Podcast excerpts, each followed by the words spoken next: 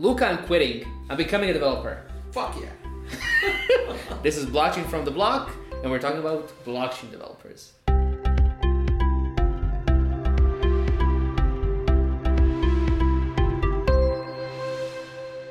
He loves developers. And yeah, you can Google it.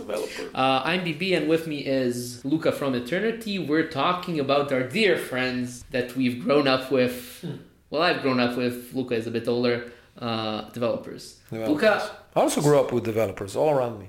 Developers, developers, developers. and developers.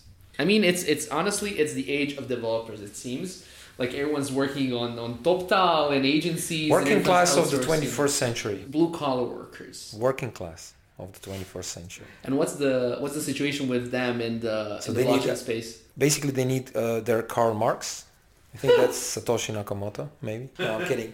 Um, we were growing up when the companies in the region was just starting off. I mean, Yeah, I mean there were no like product companies or something. Like the first tech companies across the region were were agencies. They they made their money in outsourcing to Western companies to clients. It was like two or three guys and gals just like coding for others because they didn't know how to like do design or marketing or whatever. I mean that came with time. Of course, we have like product companies now across the region, but the first instances of very successful tech companies were agencies, right? Exactly. If you um, think back a little bit, all the major players, developer, developer, development major players, uh, started off exactly like this. A couple of guys in a, in a garage or in an office coding their way through um, university or I don't know, things like this. All the major big successes in, let's say,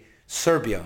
Take a look at Nordeus. Nordeus now employs how many people? 200? 300? I don't know. I think even more, honestly. More. They Um, opened the office in Ma- they started exactly they started very small a couple of people just hacking their way through through life i mean if you look at it if, if, if you think about it you have in every single country in the balkans you have an example of this in bulgaria you have a company that was i think was one of the major exits Telerik? Telerik, yeah. Yeah. yeah. So they had, I think, in peak around 300 or 400 developers, people. But as you said, you know, we all started as outsourcing sweatshops. That's how we learned our trade. That's how most of them learned Yeah. how, how to do their job. That's how they learned to do business. Yeah, that's that's something I would say quite normal. I don't know if honestly I think that for every niche we can look at tourism, we can look at blockchain now. It all starts with services. Yep. Right? Exactly. And what's the situation? Do we have some development agencies in the Balkans that can like rival agencies that are working on blockchain services abroad? Yeah, of course. I, I think we, we, we mentioned this in one of the previous episodes. It's even better at this point because you have small. So blockchain is something, and especially blockchain development is something very fresh. You, you don't have, you cannot have like 10 years of experience in blockchain development. I mean, okay, you can theoretically, but rarely people do. One of the things that people understood and took from their previous experiences is that by leasing your time, you can only go so far. So what they started is they started creating products in parallel. They were selling their time. Whenever there was a downtime, they were focusing on their own product because they saw the examples of Nordeus, they saw the examples of Telerik, of I don't know, nothing comes to my mind. Five, for example, here in Croatia, in Slovenia, you have uh, Outfit 7 and Talking Tom. They, they kind of learned from that and, and then expanded it quite a lot. So right now, what you have is a couple of really smart people that created agencies which are of ideal size uh, for a small boutique but yet powerful and profitable company that you know handles development. So that's 15 to 20 people max.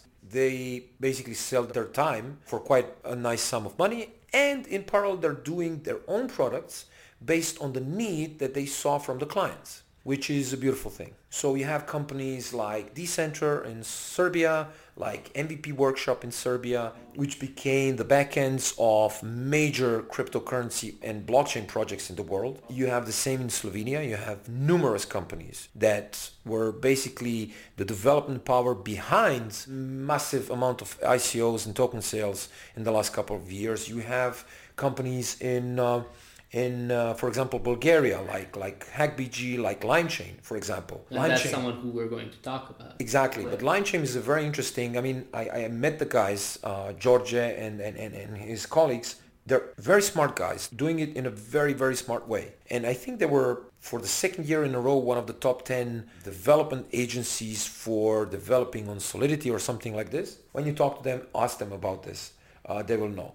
So you have people who actually recognized this niche because it's a niche quite early and they kind of specialize themselves into this. It's no different than specializing for mobile apps back in the mobile, day when Infinum and Five in exactly, Croatia, for example. Exactly. You needed to have some, you know, balls to say, okay, this is going to happen in the next 10 years. I think mobile is going to be big. I mean, I remember a couple of conversations, arguments, you know, whatever you want to call them, back in 2009 with some of them that you just mentioned, where we're arguing if iOS is going to become or iPhone is going to become a major player or not, because back then Symbian was, you know, the, the king the of the platform. exactly the platform. So back then, in order to, you know, you needed to do exactly the same thing is happening right now. You needed to, you know, have a little bit of vision and trust in your guts and in your kind of bets to say, yeah, I think that this is going to become a major thing in the next 10 years. So we decided to see who has the balls to do blockchain development in the Balkans, and we talked to LimeChain.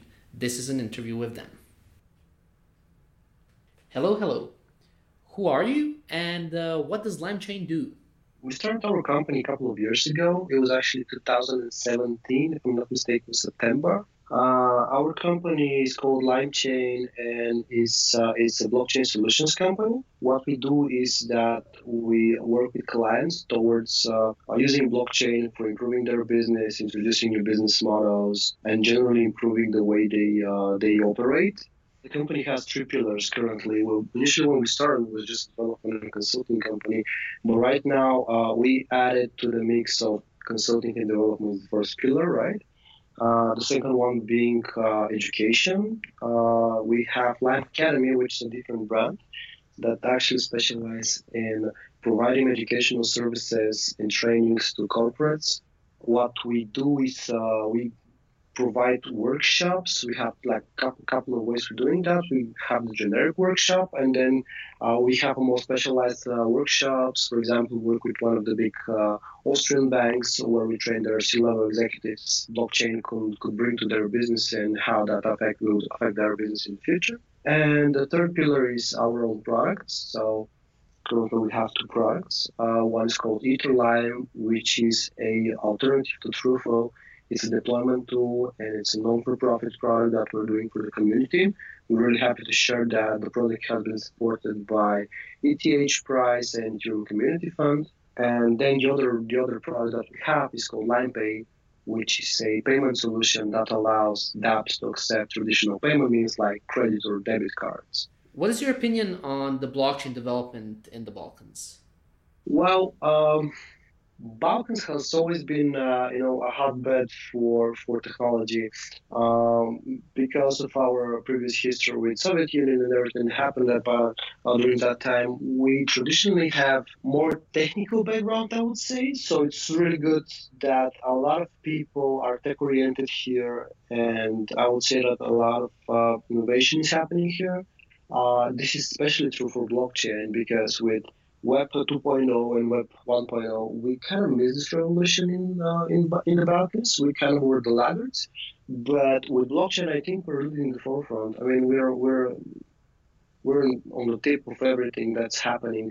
And going to the, to the community meetings, uh, the Ethereum community meetings, or generally the big conferences, I'm really happy to share that a lot of the new things that we see, a lot of the breaking, you know, the breaking project we see in the industry is coming from either guys that are from Balkans and currently, you know, are based somewhere else, or are also based in the Balkans, you know, which is pretty pretty good. What do you think the benefit of launching your development company in the Balkans is today? Well, um, I would see. Uh, See Balkans as, as, as really unique place uh, because we're currently in the rapid development here. So we have the traditionally developed market like US, for example, Central Europe and UK, and then we have Balkans, which is kind of right now is developing. It's we have this rapid development in the tech world, and uh, it's really great to be here because there are a lot of capital coming in this part of the world. First, we have a great talent. We see more and more, you know, investors and, and companies coming to this part of the world to, to start the operations here. So it's uh, you know it's really good mix. It's uh, it's really good synergy, and it's becoming better and better every day. So I would say for the for the companies that are deciding, you know, thinking about starting, obviously way of life, uh, it's it's a you know a big plus here. Uh, I would say prices in generally, uh, you know, start of uh, of life uh, compared to the pricing is really good. Uh, the ratio, and yeah, we have we have a really good talent here, and really nice people. So there obviously have to be some challenges. What are the challenges for you in the blockchain development space? Well, I wouldn't say that these challenges are you know exclusive to the blockchain to the blockchain space. I mean, I, I, I'll, I'll step, I'll take a step backward, and I'll see more in the general the tech world here. So um, as per mentioned, uh, because of our past situation and because of the way the business has developed in the past 10 years, um, Balkans are seen more like a nearshore destination and more like an outsourcing place, right? The challenges we're seeing right now, because I wouldn't say that's really true for blockchain, for LimeChain. Uh, we're not uh, an outsourcing company, right? We are a value-adding company. We're not just providing some people uh, as an external team or as a, as a team extension to the to our clients, but rather we're we're bringing our own value and bringing our know-how to the table, right? And communicating that and creating this narrative that Balkans are no longer a place where we just go to outsource, but rather it's a place where innovation is happening, where uh, a new product has been, you know, are developed, and you know, really cutting edge uh, people that are really on the cutting edge of the technology uh, are based and work, that's that's that's I would say is the hardest thing right now. But you know, slowly we're getting there, and uh, people from from the other part of the world are starting more and more to see us like a really good specialist rather than just you know people you go to hire when your your budgets are tight or something. I hope you like this uh, exploration trip of uh, blockchain developers in the Balkans with the first uh, interview of uh, our Bulgarian friends from LimeChain. Stay tuned for more Balkan companies doing blockchain in the Balkans from the block. Luca, why did you do the intro instead of me? Come on. I have no this idea. This was Blockchain from the Block, the, the somewhat episode where we talked with LimeChain. As Luca said, uh, thank you for listening. Share, subscribe, and do contact us if you're a developer. I think Luca and I will be very interested in hearing from you. This is Blockchain from Block. I'll listen to you next time.